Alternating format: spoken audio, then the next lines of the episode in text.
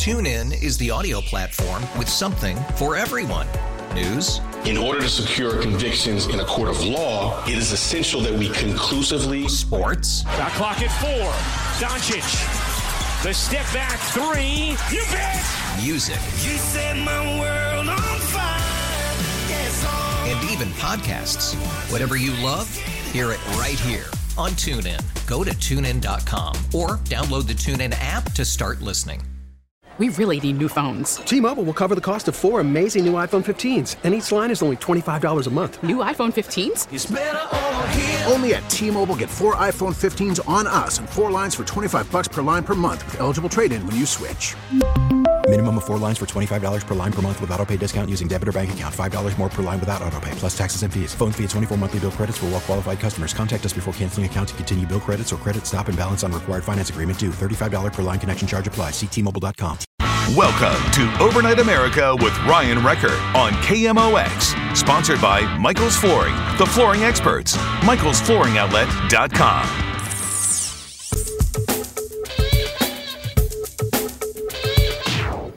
And welcome to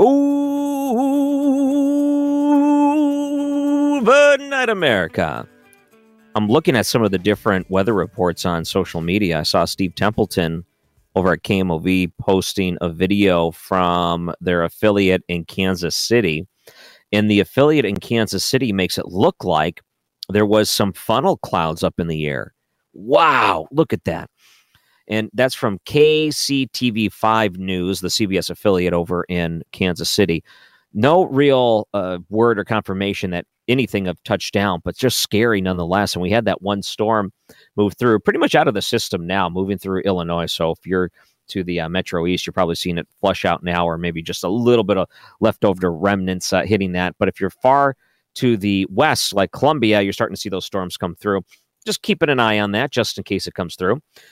Welcome to the show. It's always good to have you on a Monday. That means our political historian, Rich Rubino, is going to come on and we'll talk about um, Irish in America, which is kind of interesting with um, St. Patrick's Day this week. There's some very notable stories. Um, the battle between Irish Democrats and Yankee Republicans, the history of that.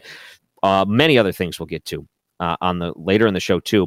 We're going to talk to Linda Gordon, is the author of The Second Coming of the KKK, the mainstream movement of the middle class in the 1920s, even in places like Illinois. So we're going to spend most of the hour, next hour, talking about the uh, 1920s and the second rise of the KKK. Very fascinating history lesson there. We'll also talk to the National Security Fellow at the Center for Immigration Studies, Todd Bensman, later about the problem we're having in the southern border. It is pretty urgent, it is pretty bad who's to blame here, really? Pelosi blames Trump. McCarthy blames the uh, Biden administration. Really, is there a fault in something like that? Lots uh, to get to tonight on the show. I wanted to point out just a few things before we get to Rich Rubino in a moment. Fumbled vaccine rollout. St. Louis County leader blasts state's vaccination plans. Missouri teachers and other school workers, and that's at KMOX.com, are uh, still upset. You know, the fumbled vaccine rollout. Where did the vaccines where are they? You know, why aren't they hitting the right areas? Why were they being distributed in a weird way? And there was this little back and forth for a moment there. You had Dr. Garza say, hey, we're not seeing the right proportion of the vaccine hitting our area. Governor Parsons says, uh, yes, you are. No, uh uh. And then later he had to backtrack and say, well, maybe some of these smaller areas that are getting these large numbers were in error. So we got to make sure this is corrected. And when you try to rush anything, that's kind of what happens. I, the, just trying to get this sort of thing out. And I know it's frustrating for a lot of people because these sign up lists, these wait lines, aren't necessarily putting the right people forward. We saw it here in St. Louis with one of the first mass vaccination sites where you'd have the vulnerable population, those that would be on the should be on the top of the list, that should be getting the calls, but they weren't necessarily getting the calls. Some of them weren't. Others that shouldn't actually be in the queue were the ones getting calls some of the time. And it was a mess. And it's like that all over the place. It's, it's just a mess. It's not just a St. Louis thing. It's a mess. It's not a Missouri. It's a mess. Everyone's having problems with it right now. So trying to figure this sort of thing out, if anything, is just trying to find the best ways to fight this virus.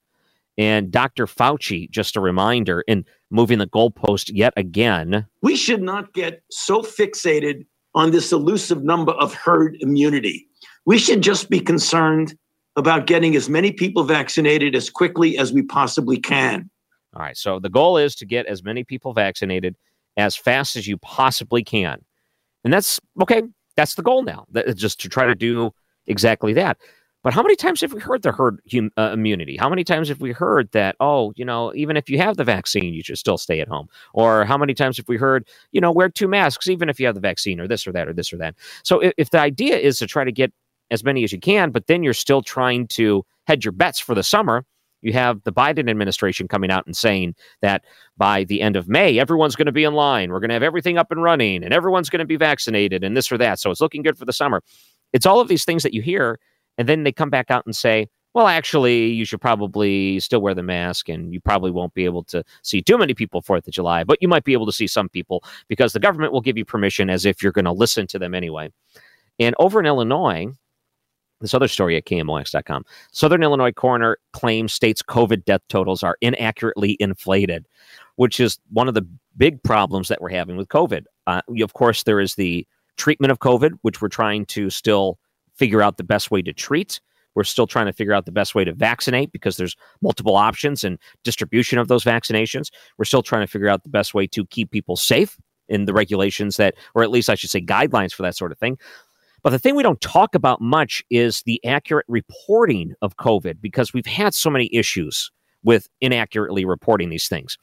We're not bad like, oh, I don't know, New York, where Governor Cuomo was just flat out uh, telling, uh, uh, inaccurately reporting numbers, giving problems with that. And now, rightfully so, getting called out. But all of the other sexual harassment allegations seem to be overshadowing the problems that they had when it came to reporting the nursing homes and the vulnerable populations and the decisions that were made and why they were made and the motivations for why they were made.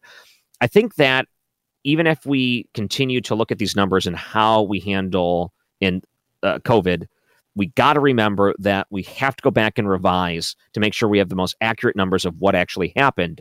I think that's going to be very important when we talk about comorbidities in the problems that some people had because of other underlining issues, we need to better document these things to understand this strain and understand why it hit so hard for certain people. Because if we don't understand, we've learned nothing. And that's part of the problem. We can just say, we'll put a shot in everyone's arm and it'll all be good. And maybe you'll be able to see a one person on 4th of July or whatever they're trying to dangle in front of you and just use it as another opportunity to pass another COVID bill later in the year. We don't want that. We want to actually understand this sort of thing. And for all the yelling and screaming about following the science, then one of your highest priorities should be to go back and make sure we are studying this the way it should be studied. I just don't feel like we put that much emphasis on it right now. Maybe it's just we're too close to it. It goes back to World War II. When we go back and look at some of the record keeping of our soldiers in World War II, and they talk to the generals and they'd say, How come you didn't keep better records? And they said, We were too busy trying to save the world, man. trying to keep paperwork up to date. We were we we're a little busy. So I understand that it's we're a little busy as a country, as a nation, as a, a, world. We're pretty busy, but let's just keep in mind we have to go back and fix these things, just like what they're pointing out in Illinois. It's a valid concern there too. All right, our friend Rich Rubino, author of American Politics on the Rocks, a couple of things to talk to him, some political history.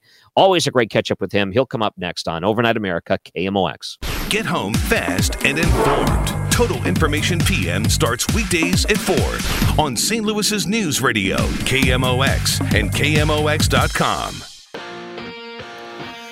He is the author of American Politics on the Rocks. Rich Rubino, how are you? I'm doing well. Thanks, Ryan. How's that new book of yours coming along? It's coming. It's coming along. It's the uh, the uh, Byzantine editing process I'm going through right now, but it should be out uh, relatively soon line by line, the Rubino perfection is what's going on. Is that As process Bill Clinton where would you say line by line, dime by dime. I wanted to um, talk to you about a few things. One of the interesting things is that this week is uh, a pretty big week. It's uh, St. Patrick's Day week. I know a lot of people are looking forward to getting their refund and stimulus checks. Other people are wondering, you know, how they might be celebrating this year if the, they do indeed celebrate. I decided to go online and I was curious which politicians had Irish descent. There's a lot. And going back through the line, even going back to the signers of the Declaration of Independence. And you reminded me um, that there was this battle that went on Irish Democrats and Yankee Republicans. That was a feud and a half. Oh yeah, absolutely. It was very different than kind of the way we see politics t- currently. But basically, you had kind of flinty Yankee type Republicans, a lot of whom go all the way back, literally to the Mayflower, or a little bit right after that. You know, members of the Mayflower Society, that type. And they were usually Republicans. They were usually generally relatively liberal on social issues. Fiscally, they were more conservative. Um, and then there were also the Catholic Democrats, were kind of the opposite in many respects. They came when they came over they brought their their their brand of politics, which was generally fiscally relatively liberal, but socially it was relatively conservative. I guess you could. Eh, when I say liberal, I'm saying that more from a context of the time. In many respects, actually, somewhere more moderate or conservative. If it's interesting, there was kind of an inflection point, and that came in 1928 when the Democrats nominated Al Smith, who was the first Catholic to be nominated as the nominee of a major party. Al Smith is, was the was the governor of New York at the time, outgoing governor, and he garnered the nomination. And that year, he actually that was the first time some some Southern Democrats questioned their kind of loyalty to the party. That's where the term "yellow dog Democrat" came from. And essentially, people would say, "I'll vote for a Democrat, even if it's a yellow dog." There were some questions among some Southerners whether they could actually support an Irish Catholic uh, for president. Some actually did, some actually didn't. Um, and actually, there's a term called Al Smith Democrat that kind of continued continued after that, which was essentially somebody who was Catholic and a Democrat, um, and but they were also somewhat more conservative. And if you look at what happened right after, when the new so so Al Smith lost in 1928, lost very convincingly to Herbert Hoover. Then four years later, Franklin Roosevelt, the man who had succeeded him as governor of New York, defeated Al Smith for the nomination. They ran against each other in 1928, in 1932 rather. When Roosevelt became president, Al Smith broke off with uh, with Franklin Roosevelt in part because of the New Deal. He said that it would basically pit class, quote, class against class. And he actually supported Alf Landon, who ran for president in 1936 and only won Maine and Vermont that year. 1940, he supported Wendell Willkie, who kind of broke off. But um, that, so that's kind of where um, you know the process essentially came from. Essentially, you had a, essentially there are a lot of somewhat even today there were even in places like Massachusetts, for example, where you wouldn't expect it. In some of the urban areas, there are um, a lot of Democrats who are actually pretty socially conservative, but on fiscal issues are somewhat more moderate or liberal, and a lot of them are Democrats more or less because of ancestrally they're Democrats, even though in some respects they actually think more conservatively. On the other side of that, you have some Republicans who go back gener- who go back generations who can be very liberal. Folks like you know Bill Weld, for example, very socially liberal, uh, former governor of Massachusetts.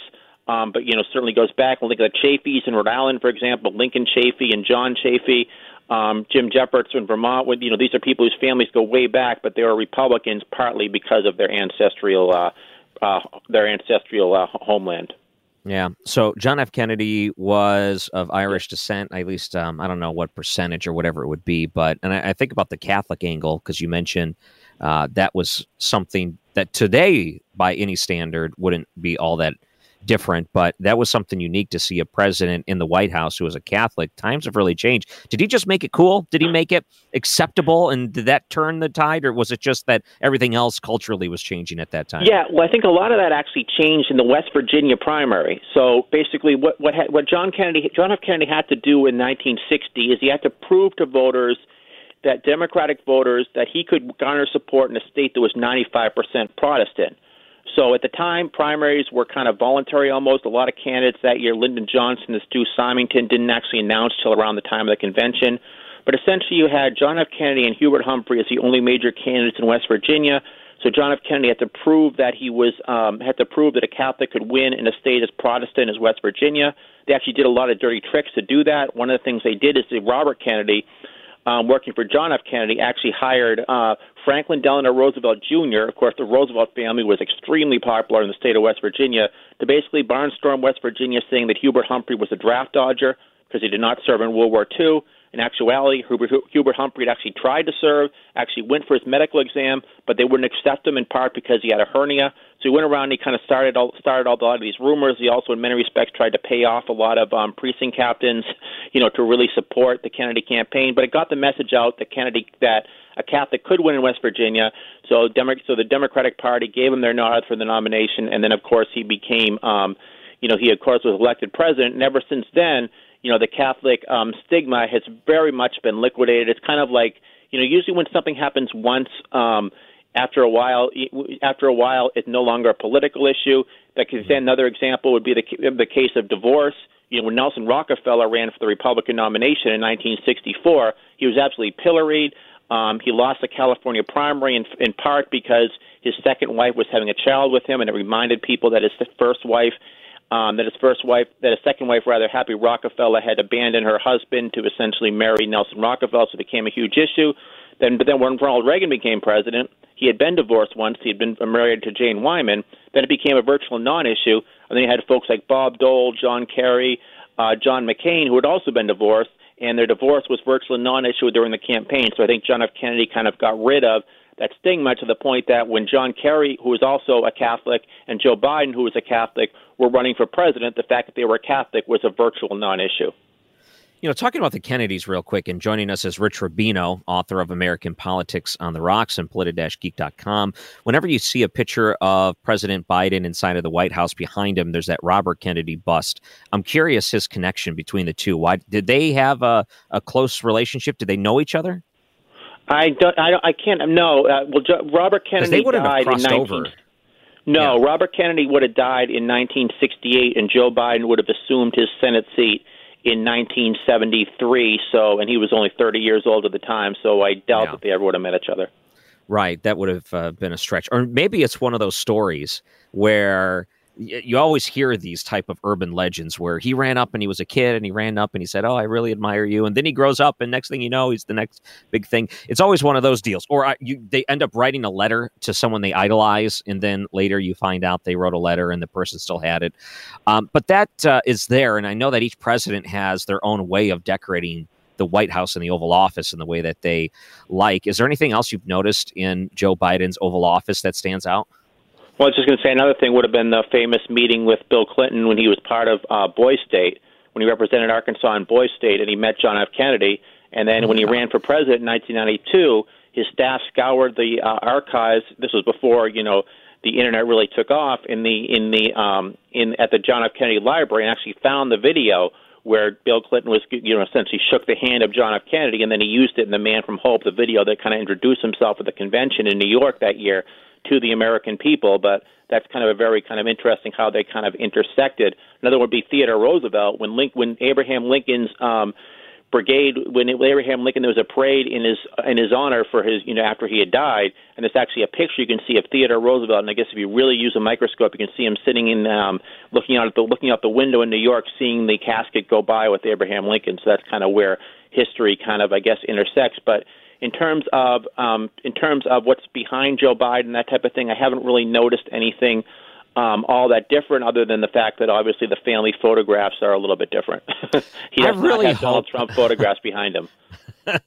I really hope that when they build a Donald Trump presidential library, they put up the photo of all the Republican presidents playing poker. That was just yes, so yes, perfect. Yes, the infamous photo. In fact, I should probably get a copy of that hanging up on the wall because it would just go so well in the studio. It's just such a weird juxtaposition type of photograph to have inside the White House and Oval Office, but at the same time, it's just it's like cool because it's out of place. I kind of like oh, and, it myself. Yep. And then you have the other kind of pre- the other presidents, kind of like Coolidge and all, kind of looking and kind of watching the whole process. Uh huh. Keeping an eye out. I get it. You know, I do want to talk to you a little bit about the stimulus package and some of the different votes that may catch your eye. We might have to save that till after the break, mostly for the sake of time. But if people wanted to find you online, what's a good spot for them to go? Yep, just go to www.polita-geek.com or go to Twitter and type in Rich Rubino P-O-L, or of course go to Facebook and type in Rich and then Rubino R-U-B-I-N-O. Perfect. I've been looking online. It, there's a whole Wikipedia page, list of American politicians of Irish descent, and I thought Okay, here's some notables. There's a ton. I didn't realize goes all the way back to the signing of the Declaration of Independence. I mean, it's pretty um, remarkable, all things considered. Because you, you Yeah, think oh, about going all the way back then. I mean, there was so much. Um, there was a time when there was so much discrimination against immigrants and Irish immigrants and Italians and all of the. You think about some of them that came over here. You, it's amazing to think that they were even involved in the signing of the Declaration. That's wonderful. Oh, absolutely. Well, there was one, um, and he actually, uh, Charles Carroll, and he was actually also the longest. Uh, he was, I believe, the last surviving member of those who had actually signed uh, the Declaration of Independence. And he was, of course, the only Catholic as well. So those are kind of. He's also one of the first senators uh, from Maryland. Um, that's kind of one. That's kind of his. Um, that that's of course is imprimatur in history. But it's interesting. You talk about the kind of anti-Irish, anti-immigrant vote at the time. There was actually a political party called the Know Nothing Party. It's called the Know. It was really called the American Party, but they called the Know Nothing Party because they were asked by the press if they had had a meeting to discuss the introduction of a party, and they said, "Oh, we know nothing." So in history, it's known as the Know Nothing Party, and it was actually quite popular. There was one year where in Massachusetts it controlled the entire congressional delegation, Governor Gardner, uh, some of the executives, and it controlled um, most of the state legislature. And in 1856, Millard Fillmore, who had let, who had been who had been outed ousted, ousted in 1852 uh, by Franklin Pierce, left the Democratic Party and actually was the nominee of the Know Nothing Party that year, and they actually won the state of Maryland that year. That was the only the first time that was the only state they won that year. But it's interesting because Fillmore, in any respects, was actually out of the country at the time and didn't really want the nomination, but he did accept it. And there was kind of an it was an interesting because many respects the Know Nothing Party was very anti-slavery, but they were also very anti-Irish immigrant, somewhat nativist mm-hmm. at the time. So there was certainly a legacy, and there certainly was a lot of pullback from the Irish, especially a lot of the Irish that came over, for example, during the potato famine. Wow. Yeah. So we'll have to talk about a few things right after the break because there is an interesting vote that happened during the stimulus package crossing over, and that may have to do with some political repercussions and maybe advantages that they could use in the future. But we'll do that right after the break. We'll take a look at your weather and more with Rich Rubino next on Overnight America KMOX. Tune in is the audio platform with something for everyone. News. In order to secure convictions in a court of law, it is essential that we conclusively. Sports. Shot clock at four. Doncic. The step back three. You bet. Music. You set my world And even podcasts. Whatever you love, hear it right here on TuneIn. Go to tunein.com or download the TuneIn app to start listening. We really need new phones. T-Mobile will cover the cost of four amazing new iPhone 15s, and each line is only $25 a month. New iPhone 15s? It's better over here. Only at T-Mobile get four iPhone 15s on us and four lines for 25 bucks per line per month with eligible trade-in when you switch. Minimum of four lines for $25 per line per month with auto pay discount using debit or bank account. $5 more per line without auto pay, plus taxes and fees. Phone fee at 24 monthly bill credits for all well qualified customers. Contact us before canceling account to continue bill credits or credit stop and balance on required finance agreement due. $35 per line connection charge apply. Ctmobile.com. Cardinal spring training is underway in Jupiter, Florida, and KMOX's Mike Claiborne is covering it all. Hear his daily reports, mornings and afternoons, and on Cardinals Open Line. Sponsored in part by Norm's Bargain Barn and Wilkie Windows. On your voice of the St. Louis Cardinals, KMOX. He's Rich Rubino, author of American Politics on the Rocks, politi-geek.com. Rich, thanks for coming on again to Overnight America. Oh, you're quite welcome. You know, kind of playing off what we were talking about before the break, I have a guest in the next hour. She is a historian, and I think she's a professor at NYU.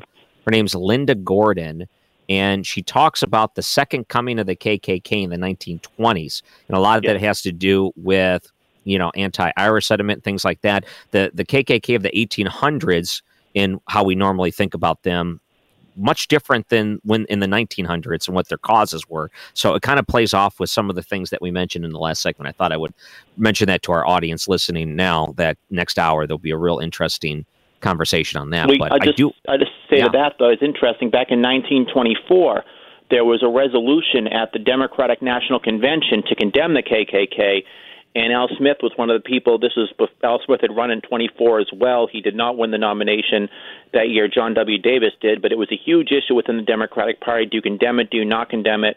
Um, but it was a very close vote, and ultimately they uh, voted to condemn it. But it was obviously a very controversial issue at the time.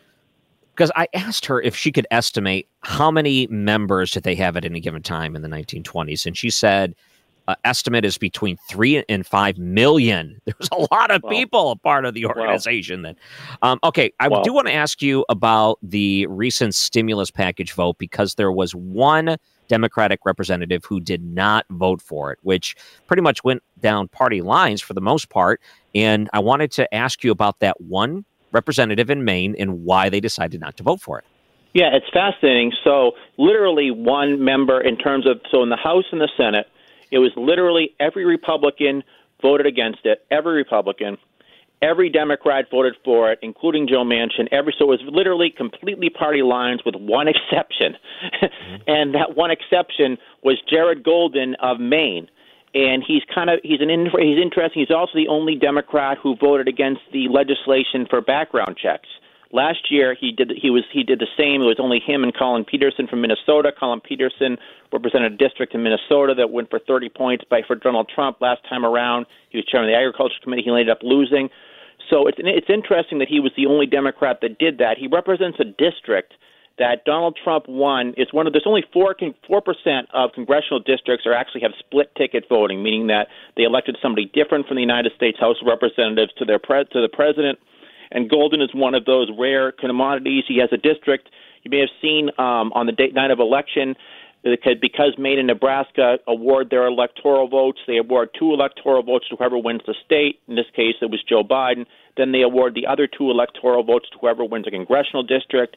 There's the 1st mm-hmm. congressional district, Chellie Pingree's district, which is quite Democrat, that went for Joe Biden. Then the other district, the second congressional district, It's actually the second most rural congressional district in the country, and it's also the largest congressional district east of the Mississippi. It's absolutely huge. It goes from down south. If you look at a map of Maine, you don't think of Maine as this big, but it goes all the way up to Aroostook County, um, and it's a very rural congressional district. So obviously, his vote for um, his vote against background checks could potentially benefit him there.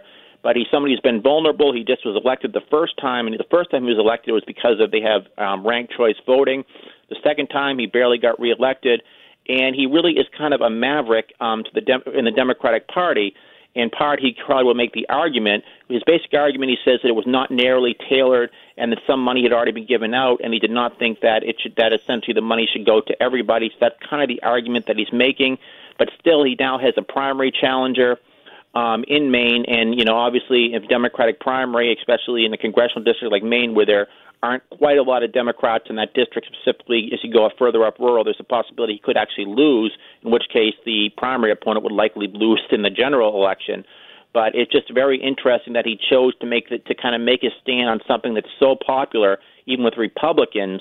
Um, the stimulus package, he chose to vote against that. I can see why he would choose to vote against the background checks, even though they're generally popular. He wanted to be seen as kind of one of the last surviving um, pro-gun Democrats, but it's very interesting because he's always going to go down in history as kind of the one person um, who voted again, who voted who voted differently than his party on this. And certainly, I will say, if he wants re-election next time around, assuming he wins the primary in the general election, it'll be very hard for his Republican opponent to say, you know, you're somehow you're a handmaiden, you're um, you know, you're a um, proxy of Nancy Pelosi. He says, look, I'm the only Democrat who voted against in the entire House of Representatives on both of these measures making a name for himself. Uh, I also wanted to mention the Ides of March, which oh yes, I know the term, and I always have to look it up because I always forget what it means. Honestly, I just I kind of get the gist of it, and it's one of those things that you don't think about. You think about it one day of the year, and then it comes and pops back up. And probably you're thinking about it sleepy because of the whole like day, daylight saving time over the weekend. So you're not already you're already thinking a little loopy to begin with, and then all of a sudden we throw that on you. So uh, the political backstabbing. I think when we think of that, we always go back to Caesar and you know getting ambushed and you know stabbed in that sense, and you see the different memes pop up online. It always has to do with that. So I wanted to talk to you about some political backstabbing and things that may come to mind in in uh, the spirit of Ides of March. I'm actually very impressed. You said daylight saving time because that's the correct uh, pronunciation. Sh- Almost everywhere else, I hear daylight savings time. it should be acceptable both ways. There shouldn't really be a controversy. It should be allowed to just be said with the yes. It's um, kind of like the period after Harry S. Truman. It's just going to be one of those ongoing perpetual. um, yeah, for a few examples come to mind of a political backstabbing, and once again, for some reason, we're talking a lot about Al Smith today. But so Al Smith is interesting. So Al Smith was governor of New York, and in 1924, when he ran for president that year, Franklin D. Roosevelt actually delivered the speech nominating him at the Democratic National Convention, which we talked about earlier, so it's all coming full circle. Um, for president, Al Smith ended up losing to uh, the former ambassador down in Kingdom named John W. Davis. But that year also, when Al Smith lost, he went back to running for governor of New York, and his opponent that year was his, was the cousin of the Franklin Roosevelt and the son of Theodore Roosevelt, the Republican Theodore Roosevelt Jr. And hmm. Franklin hmm. Roosevelt, in, in, in, in support of party loyalty, still supported Smith over Franklin Delano Roosevelt, over uh, Theodore Roosevelt Jr. that year for governor of New York. Al Smith ends up winning. Once Franklin Roosevelt becomes president in 1933, um, he institutes a New Deal. Al Smith was never really a New Deal Democrat. He talked about this whole class against class issue, and he became very anti Roosevelt and campaigned. He went against the trend in 1936 when the, Demo- when the Democratic Party pretty much had just about uniform rank and file support for Franklin Roosevelt. Al Smith goes out and he supports Alf Landon for president, talking about how bad the New Deal was. Um, and then in 1940, he supported Wendell Willkie as well. So that's certainly an example, I guess, of um, political backstabbing because Franklin Roosevelt had obviously put himself out on the line by supporting him over his own cousin. But here's, here's another example. Weird... Oh, go remember ahead. Gary, remember Gary Condit? yes. 2001, the summer of Gary Condit. Well, 2000, and so Gary Condit, they called it Condit Country. He'd always been very popular in the Modesto, California area, the Central Valley of California. But then, of course, they'll end up the whole issue um, with Chandra Levy, and he became, you know, absolutely, just absolutely enveloped um, the airwaves just about everywhere that year. And then the next year, he's up for reelection. And of course, now he's actually electorally vulnerable. So what's interesting is a very close ally and the person who was his mentor – Dennis, I mean, Charles Kerry Condit was the mentor of Dennis Cardoza. Cardoza, Cardoza, state assemblyman, was actually his chief of staff. Cardoza comes and actually runs against Gary Condit in the Democratic primary that year. He ends up defeating him. And um, at the time, you know, Chad Chad Condit, who was Gary Condit's uh, son, came out and said basically uh, Dennis backstabbed Gary. He took advantage of a, of a tragedy. He saw it important to win an election, and he did it. So that's kind of one example. Another example of backstabbing in the Al Smith uh, tradition, I guess. So I wanted to go back to uh, Theodore Roosevelt Jr. because you never hear about Jr. So if let's say you could be born into one presidential family, which presidential family would that be? I think genetically, James Garfield's family, absolutely. This is the guy who could literally, you know, he, he was president of a college. He was somebody who could literally write Latin in one hand, Greek in another hand. He could speak, you know, he, he was a polyglot. He would, could literally campaign with German audiences speaking German. Probably the smartest president I think that we probably ever had. And I think just to have, you know, those genetics, um, you know, he also actually had, um, he had a son who actually became president of, I believe it was William Col- Williams College as well. So, um, actually he has he had he had very um, good genetics. I was going to say, wouldn't you want to pick one that wasn't all that great? Because then you're not always going to be compared. You could probably soar even higher with the opportunities, and as opposed to everyone saying, "Oh, why can't you be more like your dad?" Then in other ways they could say, "Oh, wow, you really took the family legacy and built on it, and you became your own person." And see, you always live under the shadow of a popular president. I never, yeah, I never, I never thought of that. I guess if you were the son of Andrew Johnson, um, you'd probably be looked upon. You know, when you actually came up and you um, achieved something great, I guess you could be looked at and say, you know, I've achieved essentially the opposite of kind of what my father, because obviously someone like Andrew Johnson is usually viewed as probably one of the one of the worst presidents um, in American history. I guess the same thing with someone like James Buchanan, although I think James Buchanan had pretty generally good genetics as well. So I guess mm. it's kind of you know it's it's all cross purposes. But yeah, that's a good point. I did not even think I did not even think of that. Well, um, is Theodore Roosevelt Jr. in your new book that you're putting together? Uh, I believe here there will be a reference to him, and it's probably oh. a reference to he, he. I know there. I think there was a reference in my last book, and it's all that a reference to the fact that uh, Franklin Roosevelt supported in New York Al Smith, the fellow Democrat, over Franklin Roosevelt's uh, son running, and of course, both Franklin Roosevelt and Theodore Roosevelt both served as assistant secretaries of the Navy. They both served in the state legislature. Um, Franklin Roosevelt was a state senator. Uh, Theodore Roosevelt was a state uh, representative, and they both ended up serving as governors of New York. And then they used governors of New York as a launching pad to the presidency. In Franklin Delano Roosevelt's case, he went directly to the presidency. In Theodore Roosevelt's case, he went from governor of New York to vice president and then to presidency. Just like that. Make it sound so easy. Oh yeah, you have to- absolutely. Five easy steps. Absolutely, that's what you do. You run for. You I mean theoretically, you run for something like you know you start off, you run for you know cemetery commission or school committee, then you run for state rep, then you run for lieutenant governor. The only person who's actually done it probably the way, probably this kind of textbook way, was probably Calvin Coolidge.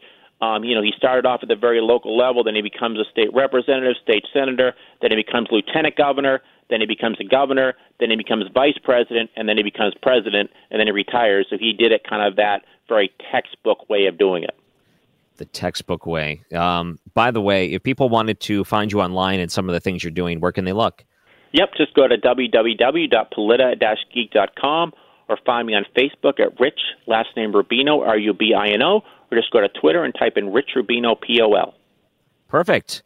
And I very much enjoy our conversations on Monday and always a unique perspective looking at what's going on today and how it played out historically. Rich Rubino, thank you for coming on to Overnight America.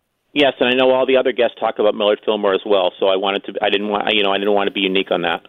All the time. See, producer Mike says, more Millard Fillmore. Ugh, more Fillmore again. Ugh, You all can do the a whole time. show on it tomorrow, maybe. Maybe you can do a whole show. Just cut out, for, cut out. You know, the entire show just for Millard Fillmore discussions. Stop it! Rich Rubino, thanks again for joining us. Thank you.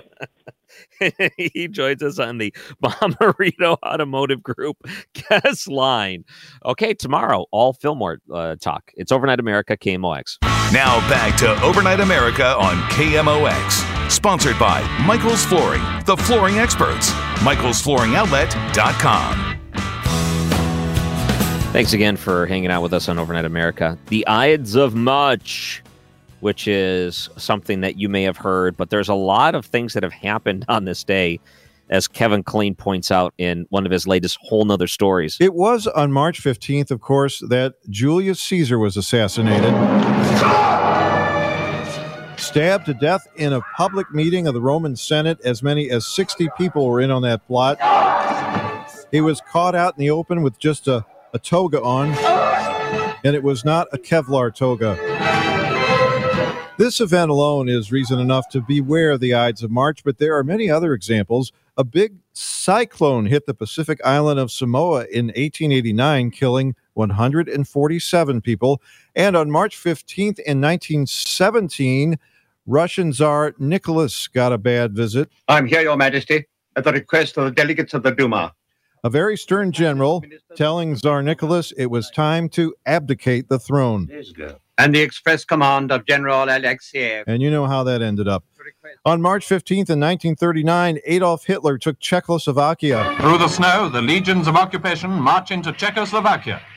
This rapid stroke, which has outraged all freedom loving nations of the world, And in 1941, on the Ides of March, there was a deadly blizzard in the Great Plains. 151 people died when the sudden snowstorm hit North Dakota and Minnesota. Temperatures plummeted 20 degrees in 15 minutes, and this was before Doppler radar. In 1952, it was the day that they marked World Rainfall Record Day. 73 inches of rain fell in 24 hours on the Indian Ocean island of Reunion.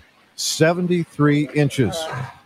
And then in 1971, on March 15th, something bad happened to Ed Sullivan. Tonight, live from the Las Vegas Desert Inn and Stardust, the Ed Sullivan Show. We all know how the Beatles were on Ed Sullivan years earlier, but the show had gone downhill. I suppose in the 18 year history of our show, we've never had any star who's won such affectionate acceptance as our little Italian mouse, Topo Gigio. He was introducing a puppet. So CBS canceled the Ed Sullivan Show on March 15th, 1971. Bad things happen to people throughout history on any given day, but it may be a good day to be careful. Beware the Ides of March. With a whole nother story, I'm Kevin Killeen. you must beware. Way to go, Kevin Killeen. Another great commentary from him. I wanted to point this out, and this actually deserves more time than what I'm going to give it here because we only have about uh, a minute and a half before we take a break for the news. But The Hill wrote this up. Washington Post adds lengthy correction to report on Trump call with Georgia elections investigator. How many times have you heard this? Oh, look at him, Donald Trump, terrible, criminal, blah, blah, blah, blah, blah, blah, blah. Washington Post had to correct what they looked at as a bombshell report from earlier in the year in January when they said that then President Trump told Georgia's top election investigators during a phone call to, quote, find the fraud, end quote and that they would be a quote national hero end quote if they did so. Two months after the publication of that story they had to come out and put this correction saying it was not so. As it turns out they finally got a actual tape. They listened to the recording and realized those things were not on the tape. Trump did not tell investigators to find the fraud or say he would be a national hero if they did so. All of those things ended up being not true. The washington post took this. They didn't actually corroborate the story. They didn't ask for the evidence. They just ran with it it's become a game of I heard a rumor, and you wonder why so many people are skeptical of these reports. Oh, anonymous, uh, anonymous report here. So and so said this. All of which, how many of these stories had to be corrected, or even the ones that are not corrected, but you go back and look were completely false, exaggerated, or just made up in order to make them look bad. This happens so many times. Just wanted to point that out. Maybe we'll talk about it later. All right, Linda Gordon in the book, The Second Coming to the KKK. Her conversation right after the break on KMOX. TuneIn is the audio platform with something for everyone. News. In order to secure convictions in a court of law, it is essential that we conclusively. Sports. Shot clock at four. Doncic. The step back three. You bet. Music. You set my world on fire. Yes. And even podcasts. Whatever you love, hear it right here on TuneIn. Go to tunein.com or download the TuneIn app to start listening. After investing billions to light up our network, T-Mobile is America's largest 5G network. Plus, right now, you can switch, keep your phone, and we'll pay it off up to $800. See how you can save on every plan versus Verizon and AT&T at T-Mobile.com slash across America. Up to four lines via virtual prepaid card. Allow 15 days. Qualifying unlocked device credit service ported 90 plus days with device and eligible carrier and timely redemption required. Card has no cash access and expires in six months.